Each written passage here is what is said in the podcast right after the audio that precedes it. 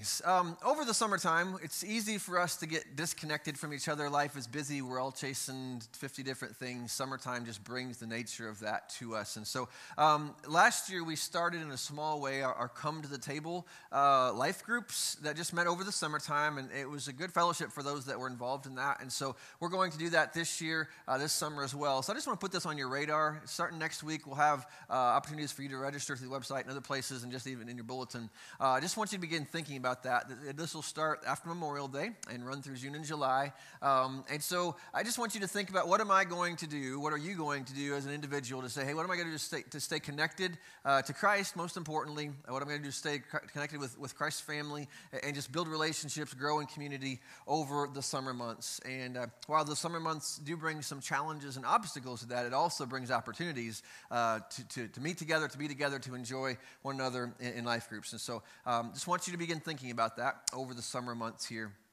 and how that might look for you, and we'll talk more with you about that next week. Um, and the second thing I want you to just highlight is, is a couple weeks ago we announced this would be a decision Sunday, and um, it's been cool over the last week. Uh, if you were with us last last weekend for our Easter services, um, we. Uh, had uh, a cool thing. Second service and third service both had a baptism there. Uh, Alex Sanchez was baptized in second service last week, and Lily Currents third service last week. And, and then in the middle of the week, Alvin Hudek, Alvin, wait, raise your hand, wave in the air. I go. Alvin was baptized on Wednesday, and so those were cool things that people are made decisions uh, in that um, step of, of, faith in Christ. And so we are thankful for that and, and, rejoice with those folks as well. But this is also a day that we uh, just try to do that every so often, just to encourage you and invite you to be a part of that. So maybe you've been thinking about um, uh, what does it mean to, uh, uh, what step does Jesus want me to take next in my life? And there's always something that Jesus is leading to us. And sometimes it's a public thing, sometimes that's just a private thing.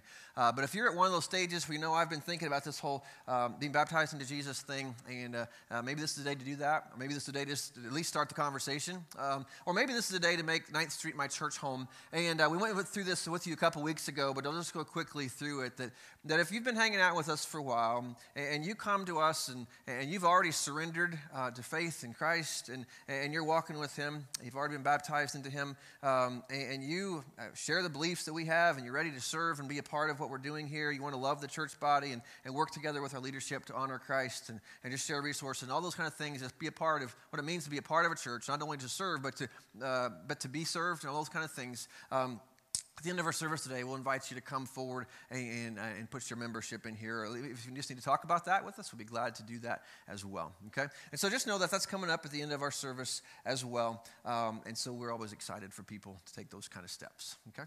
Um, I do want to say a thank you. Uh, last weekend, we asked you to uh, kind of spread out uh, in the services because we knew that 9.30, ser- 9.30 service was always going to be a busy one. And you all did perfect. And, and every service was in like 25 people. So it was a cool thing um, that uh, uh, so thanks for doing that. If you came earlier, came late, uh, thanks for sleeping in. If you came late, I guess, I, don't, thank you for that. Uh, whatever that looked like in your life, but thanks for doing that. Uh, if, if that was, uh, if you, if, you, did that, so we appreciate that. And it was a good Sunday, and we were glad to be able to serve a lot of folks um, through our three services last week. Well, we're beginning a new service, to, uh, new series today, new, a new series today that uh, we're going to look at over these next three or four weeks. And uh, this is always kind of a crazy time um, and at least if you got kids involved in school, I know this is a busy time of year and there's a lot of things going on and uh, a lot of distractions as spring comes and summer activities begin and, and all kinds of things. So, we're going to talk the next few weeks, next four weeks, on this theme the fine arm, fine, excuse me, I have to learn to talk today. The fine arts of lifting a life. Now, I, have been in enough hospitals and visits and stuff that I know when, when a patient needs to be moved, there's a very special strategy that people will use in order to, to lift a person, right? Sometimes they'll actually bring any lift, but there's certain ways that, if you're in the medical field, you know you, you're supposed to lift. And, and maybe you can, I can find lots of pictures on the internet of, of maybe those signs in your workplace. So be careful how you lift, right? It's, it's never this, it's always this, right? Always lift with the knees, as they tell you. And so lifting is a special art that it, requires some intentionality and, and, some wisdom. And that is very true also in, in the Christian life. Um, you and I live life, and, and we all know the struggle and, and, the pain and the frustrations of, of feeling like you have fallen on your face in some way, shape, or form. You know you have. You feel like you have failed. We've all been there. We all know that. And those can be the, some of the loneliest moments in our life for sure. And maybe that failure is self induced. Maybe it just feels like life is failing us. It was just that, it's a lonely place for us to be. But have you ever failed on national TV with a worldwide audience watching you and everybody could see it? I hope not. I hope that's never on your radar. Except there's no, it's lonely enough when, when you're the one failing and maybe a handful of people fail, saw you fail. But when you're doing it in front of a national audience, uh, that can be a scary thing. This past uh, week, uh, April 25th, was the 16th anniversary of, of a really cool thing that happened. It started off bad. It started off in, in a very uncomfortable place for a young lady by the name of Natalie Gilbert. She was a 13 year old young lady who had been voted on through some contest in Portland to be able to sing the national anthem before the Dallas Mavericks Portland Trailblazers uh, playoff game. And so this, is an, this isn't just a regular season game. This is an important thing. People are tuned in, people are watching, and it's a big deal. And so this 13 year old girl steps out onto the court, uh, surrounded by an arena full of people, a national audience watching her, and um, she is thankful for the opportunity to sing the national anthem before them until it goes like this. So if you go ahead and play that, please.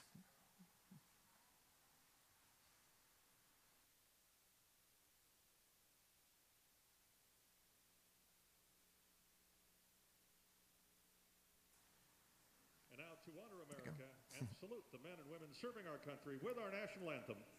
Please welcome, as voted by you, the fans, our winner of the Toyota Get the Feeling of a Star promotion, Natalie Gilbert.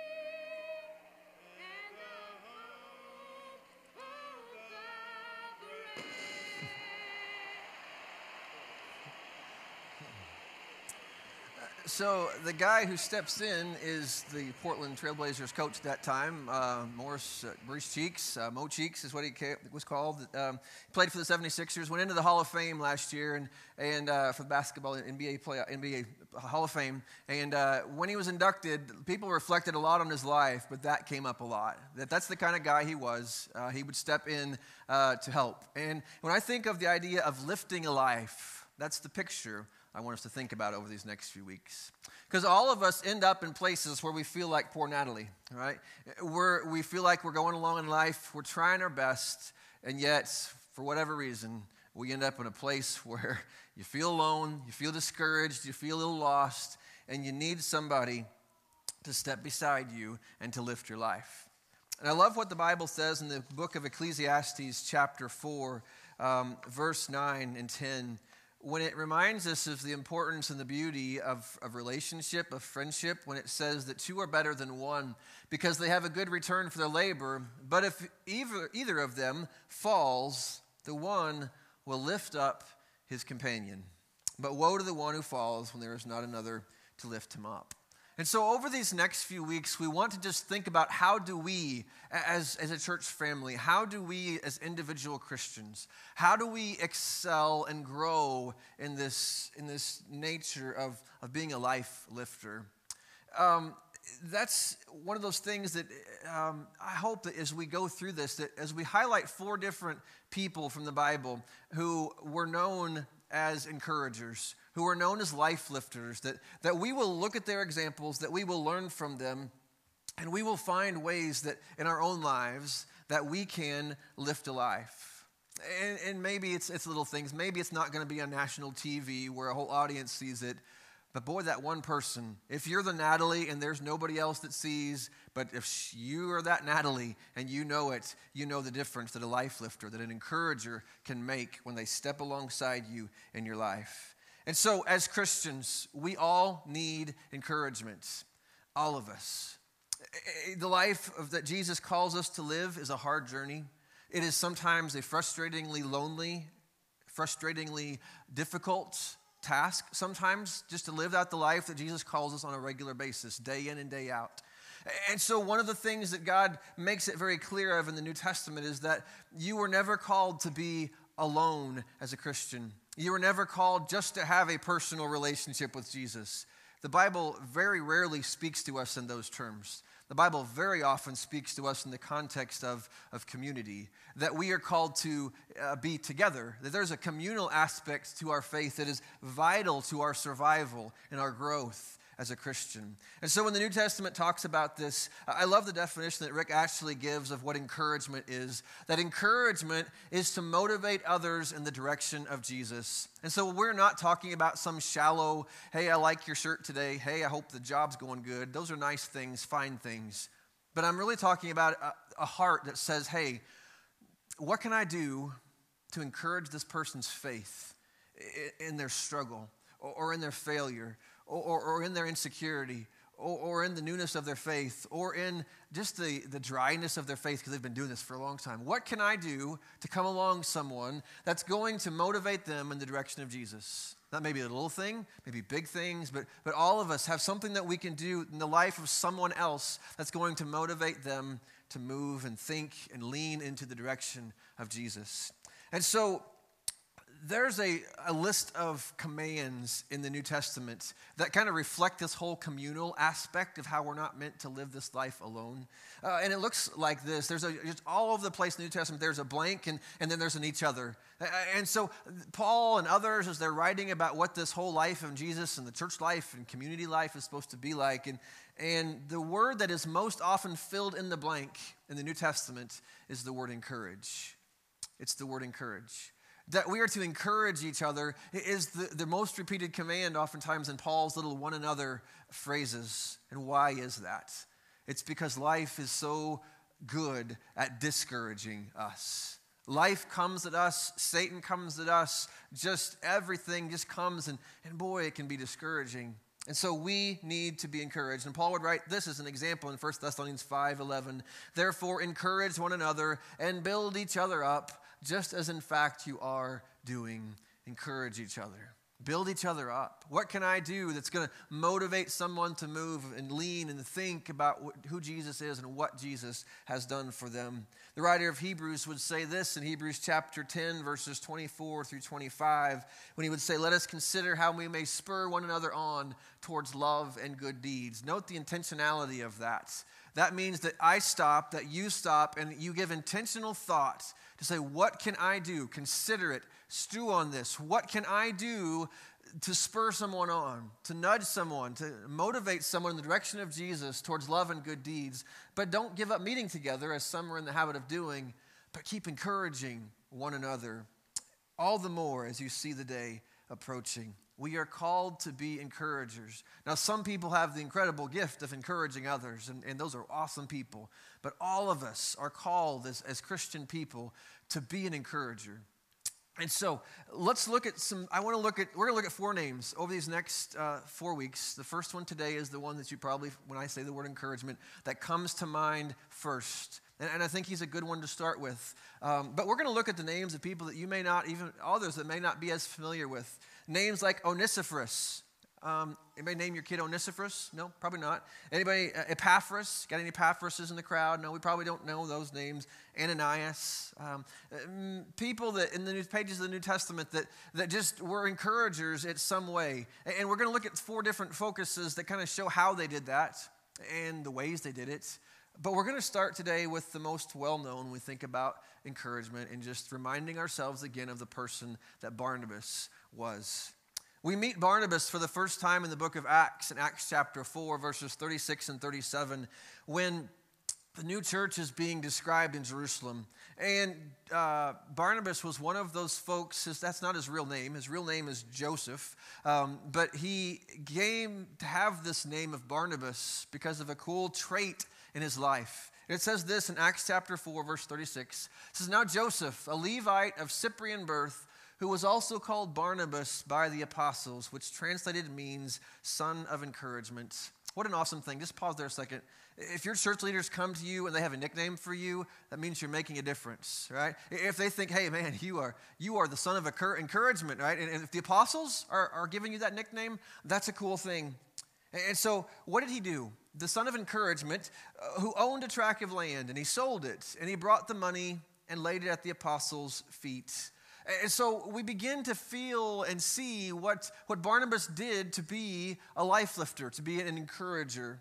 Now, note the, setting of what's going on there because what Barnabas does, I think, as we're going to look at his life this morning, is just kind of highlights three things, three aspects of his life that made him worthy of the name Son of Encouragement or Mr. Encouragement, if you want to call it that.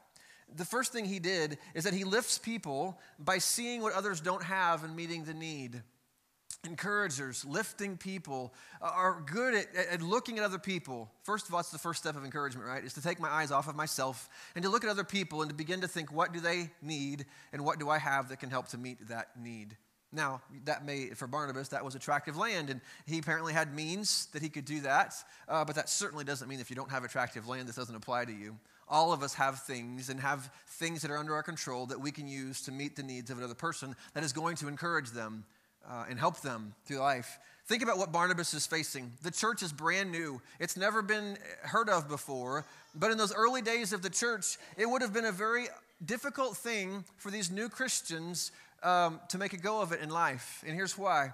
Maybe you run a shop in Jerusalem, you're a business person. And maybe now that you're a Christian, your Jewish friends no longer come and patronize your business because they don't want to do business with somebody who's no longer Jewish because the Jewish people were very, very tight knit group. And so they didn't want, didn't want to support something that wasn't Jewish. And so now you're, you're losing money and you're trying to figure out how do I feed my family? Or how do I feed myself? Or maybe you work for someone and they fire you when they find out that you are no longer Jewish, but you were, you were one of those Christian people. Or maybe you're a widow and your daily sustenance has come through the temple. And the temple had a ministry that it, it, fed widows that were Jewish and, and they took care of their own. And, but you're no longer Jewish. You're now aligned yourself with this, this new Christian group. And so you go to the temple for, for help, for, for food. And they say, We can't help you anymore because you're no longer Jewish. And so, what do you do with that? Well, people like Barnabas and the church as a whole they looked at that and saw, you know what, there are these people, there are people that are in need. So we need to meet that.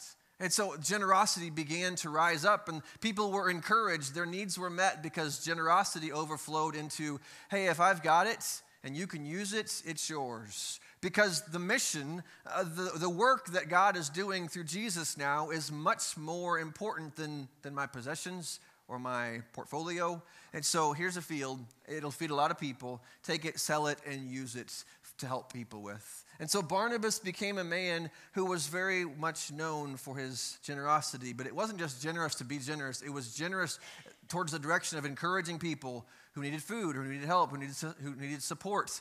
And so he was very kind with that. And so he was well known for being a man who encouraged others through what he had. But there's a second thing that we learn as we look at Barnabas' life. Um, he, he, he lifted people by seeing the good that God is doing in others. Now, not everybody has that gift, right? Not everybody has the gift of seeing the good things that God is doing. Some people have a, they think they have a spiritual gift of seeing all that's wrong in your life, right? Just go on the internet, go on Twitter, go on some of those places, and that's all that, that, that community is sometimes is, hey, there's a fault. Let me pick at that fault and let's nag at that fault. And, and yet, Barnabas was different than that. Barnabas was not a fault finder he was a grace seeker. He knew the world was not a perfect place. He knew that there was broken things and, and stuff that was going on that was not right in the world.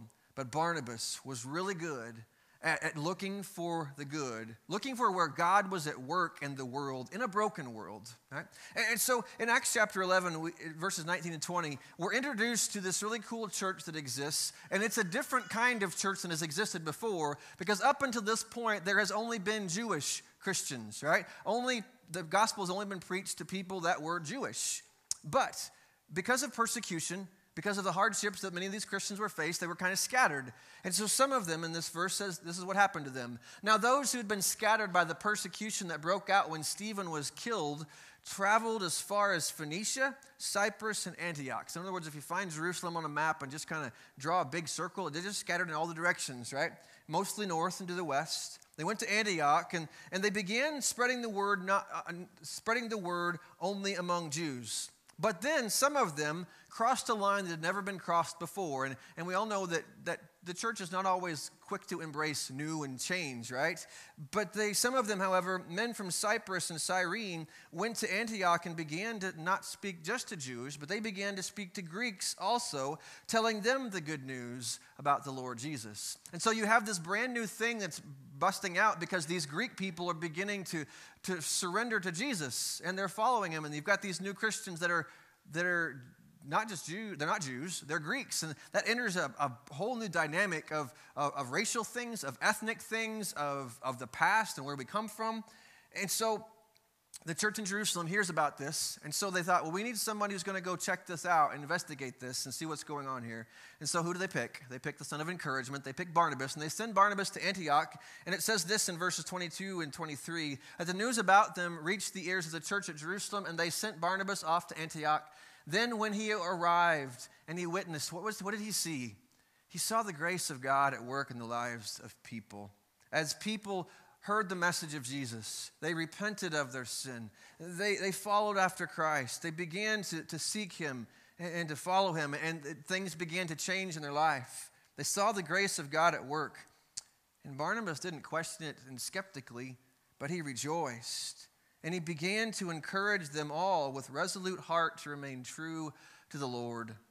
And so that just highlights the idea that in a world that sometimes when things are different or things change or they don't look like it maybe it used to look, it's easy to just Im- uh, immediately go to the negative and think, well, that can't be good. Why are all those Greek people now in our church? Because you read the rest of the New Testament and, and that brings a lot of, lot of trouble. A, lo- a lot of hard things had to be worked through because now we have these Greek people who don't have our Jewish customs and Jewish past and Jewish roots. And so it was hard to bring those groups together. But it was worth it because the grace of God was at work in it. And so Barnabas was one of those kinds of people who seems as though he would look for the good in a situation. He would see that, yes, this is going to be different and, and the dynamics of this are going to change the church dramatically, but, but this is a good thing. This is good because God is, is, is winning more hearts. More people are following Jesus, and, and the gospel is spreading and, and it's glorifying God. And so uh, Barnabas was one of those people that, that looked for the good. And so maybe one of the ways you can encourage people, maybe you have things that you can, you can take and, and sell or take and give and, and encourage people with. Or maybe one of the ways that you can be a life lifter is to walk into a person's life and say, you know what, there's there's some broken stuff here. And I could focus on the brokenness and I could distance myself because you kind of have some broken things in your life.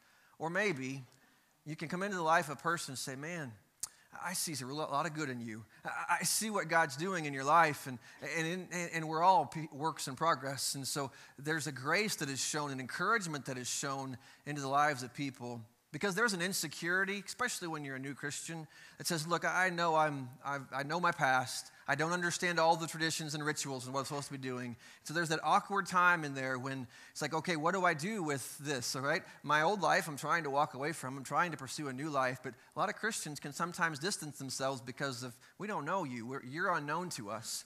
But I want you to follow how this third thing kind of unpacks a little bit of how of how he did that. Watching a personal example of how Barnabas number three. I want you to, to see this in Acts chapter 11, verse 25. Look what Barnabas does in response to everything he's seeing there, he, he left for Tarsus to look for Saul. And when he had found him, he brought him to Antioch, and for an entire year they met with the church. Now, again, that's not a big, that's not a small thing. He looked for Saul, right? We're going to get to that in a second. And for an entire year, Barnabas met with the church, taught considerable numbers, and the disciples were first called Christians in Antioch. And so we lift people, number three, by investing in drawing out what others could be. Uh, the third thing I want you to see is that we, in, we invest in people and we draw out what people could be. And, and in order to do that, I think you first of all have to do number two is you have to see that there's potential, to see that there's good in people, to see that, hey, man, this, this is what you could be if in, in God's working in your life. And, and Barnabas illustrates that so beautiful, beautifully by going and finding this guy named Saul. Now, if you remember Saul's story, Saul did not have a good start to his life from a Christian perspective. In fact, on Saul's resume was a great many years of, uh, of resisting Jesus, persecuting Jesus' followers, imprisoning them, leading to the murder and killing of some of them. Um, it was a, a, not a place that he would be welcome in most churches. But Barnabas, when he saw the grace of God at work in Saul's life, was not one who was quick to say, you know what, I'm done with you. I would have nothing to do with you. In fact, he saw God's grace at work in Saul's life, and, and he looked to invest in that and to draw out that goodness. And so when he had this mission opportunity in Antioch, he went and found Saul, brought him back, so that not only could Saul teach and preach, but I, I think there was some Barnabas teaching and, and drawing out Paul's or Saul's character as well. But I love the story. It's familiar when we've read it before here. I love the story of how Barnabas first lends his lifting into Saul's life in Acts chapter 9, verses 26 and 27. It says, When he came to Jerusalem, he was trying to associate with the disciples. Again, this is Saul. He's just become a Christian. Uh, he is, he's not, his reputation, though, precedes him, right? Everywhere he went, people used to be afraid uh, of him. But now he's switched sides. He's found Christ.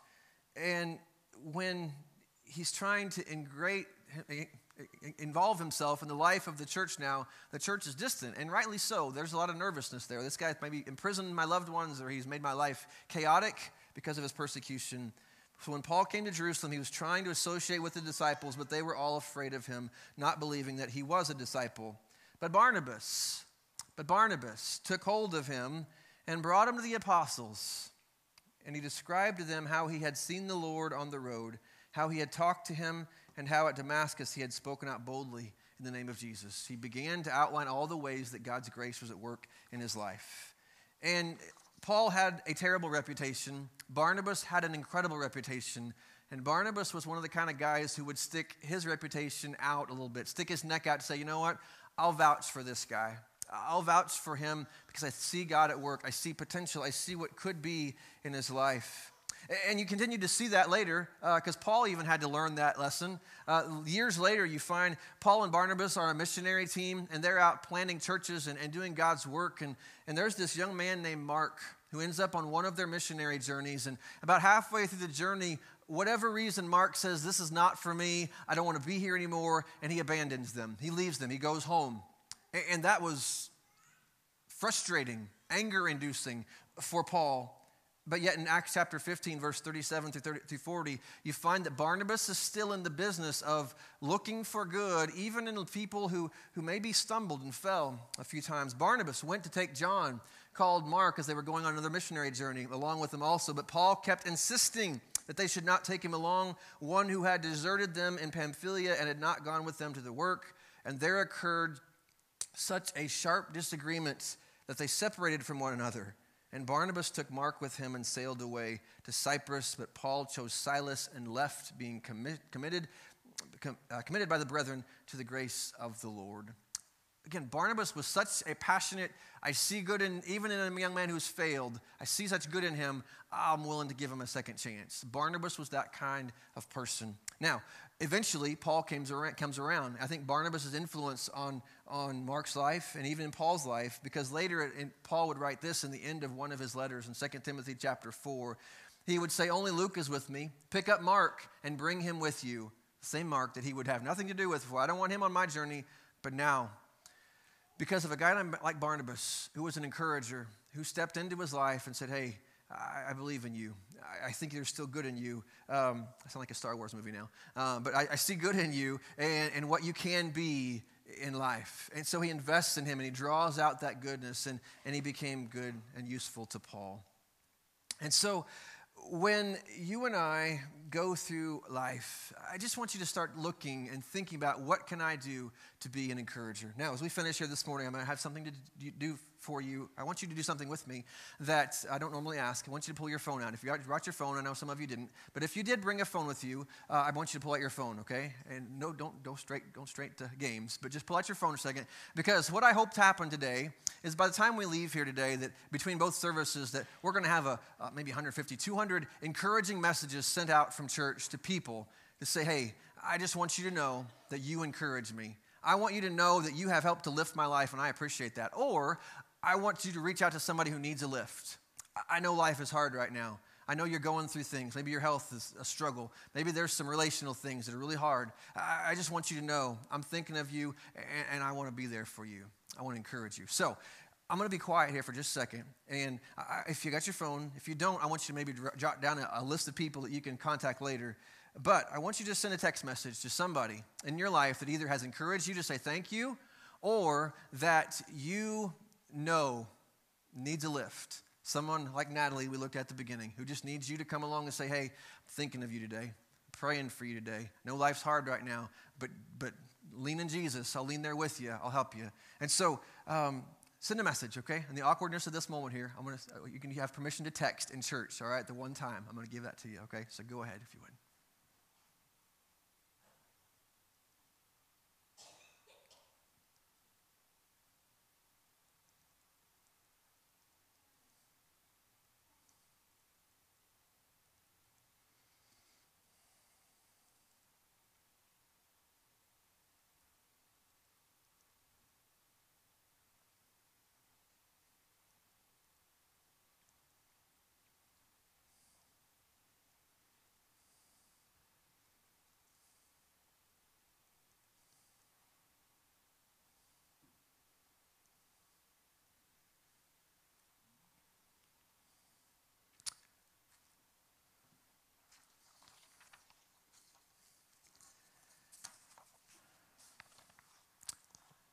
And so, in this moment, if you're sending a longer text, that's okay.